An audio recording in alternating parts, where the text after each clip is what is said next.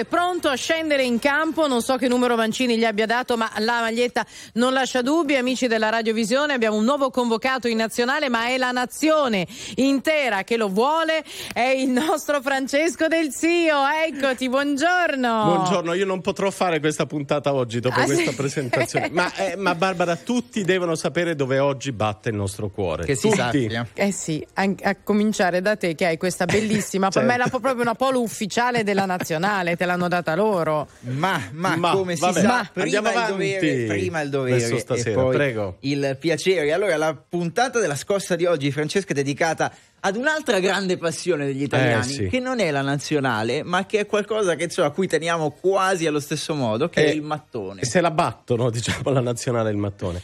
Oggi parliamo della scossa a metà del mercato immobiliare in Italia. Intanto un'ottima notizia, come siamo abituati a dare alla scossa, è ripartito il mercato immobiliare in Italia. È una notizia che molti attendevano, poi con sfumature diverse, ovviamente positive o negative, positive per chi vuole vendere e negative per chi vuole acquistare. Eh, secondo l'Agenzia delle Entrate, nei primi tre mesi del 2021 le compravendite sono aumentate di quasi il 40%.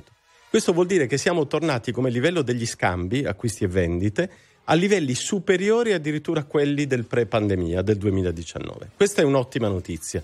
Non è solo l'Italia, negli Stati Uniti c'è un vero e proprio boom del mercato immobiliare, anche dal punto di vista dei prezzi, così in Francia, in Germania, in Nord Europa. Qualcuno parla già di bolla del mercato immobiliare.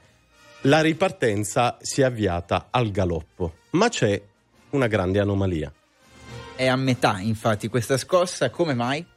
E la grande anomalia è italiana rispetto a tutti gli altri paesi ah, sì? che ho citato. Mm. Eh sì, perché i prezzi non ripartono. Quindi abbiamo un grande numero di transazioni, di persone che si incontrano per comprare e vendere casa, ma i prezzi sono fermi. Perché sono fermi in Italia?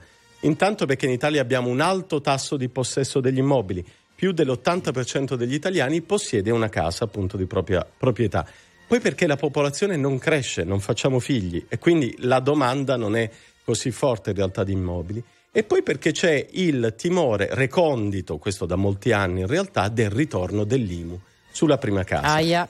Eh, queste sono le motivazioni che gli esperti danno per il fatto che aumentano molto gli scambi, ma i prezzi invece non salgono. Potrebbe essere anche una buona notizia eh? mm. per chi vuole acquistare casa, ma è così. Ecco, nel caso qualcuno volesse acquistare casa, quali sono in questo momento le scelte degli italiani? Leggevo che dopo il lockdown la gente cercava case con balconi, giardini, perché sai mai, non succede più, eh, ma dovesse riaccadere nuovamente, almeno io ho uno sbocco all'aperto. Eh sì, non succede più, poi, come dire, è da vedere. Wishful thinking, appunto è da vedere. Eh, in realtà la pandemia e il lockdown ha cambiato profondamente le scelte degli italiani. Eh, la prima richiesta è il verde, il verde di un giardino, il verde di un, di un terrazzo fiorito, il verde di una campagna. Eh, la seconda grande richiesta sono gli spazi, si chiedono spazi mediamente un po' più ampi. Per avere verde, più verde, per avere spazi, più spazi, il vero grande fenomeno è la fuga dai centri delle città verso eh, le campagne, le periferie, la provincia, eh, luoghi nei quali è possibile avere più spazi e più verdi.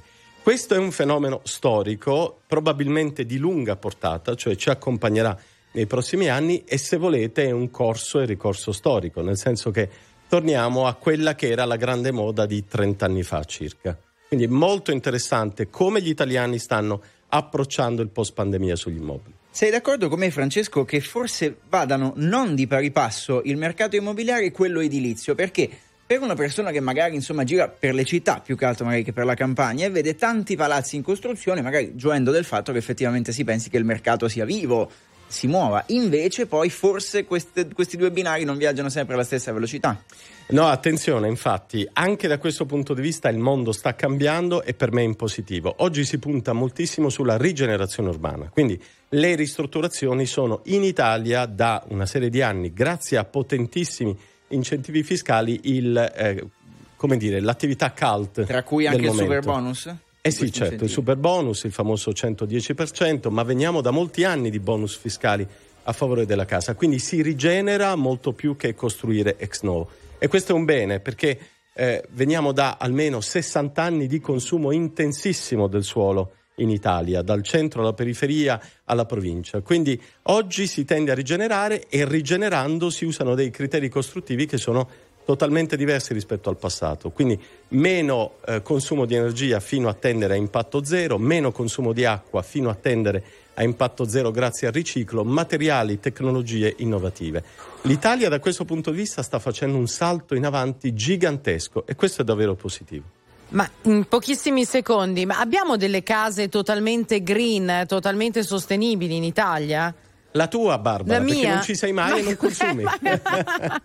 no, perché leggevo che appunto questa, questa, svolta c'è, però non si riesce ancora ad arrivare ad una casa, che ne so, costruita interamente in legno, con i pannelli solari, che sia autosufficiente. Ci proverò io. Francesco Del Zio, ci rivedremo la prossima settimana con la Buona scossa. scossa a tutti e Forza Azzurri, ciao!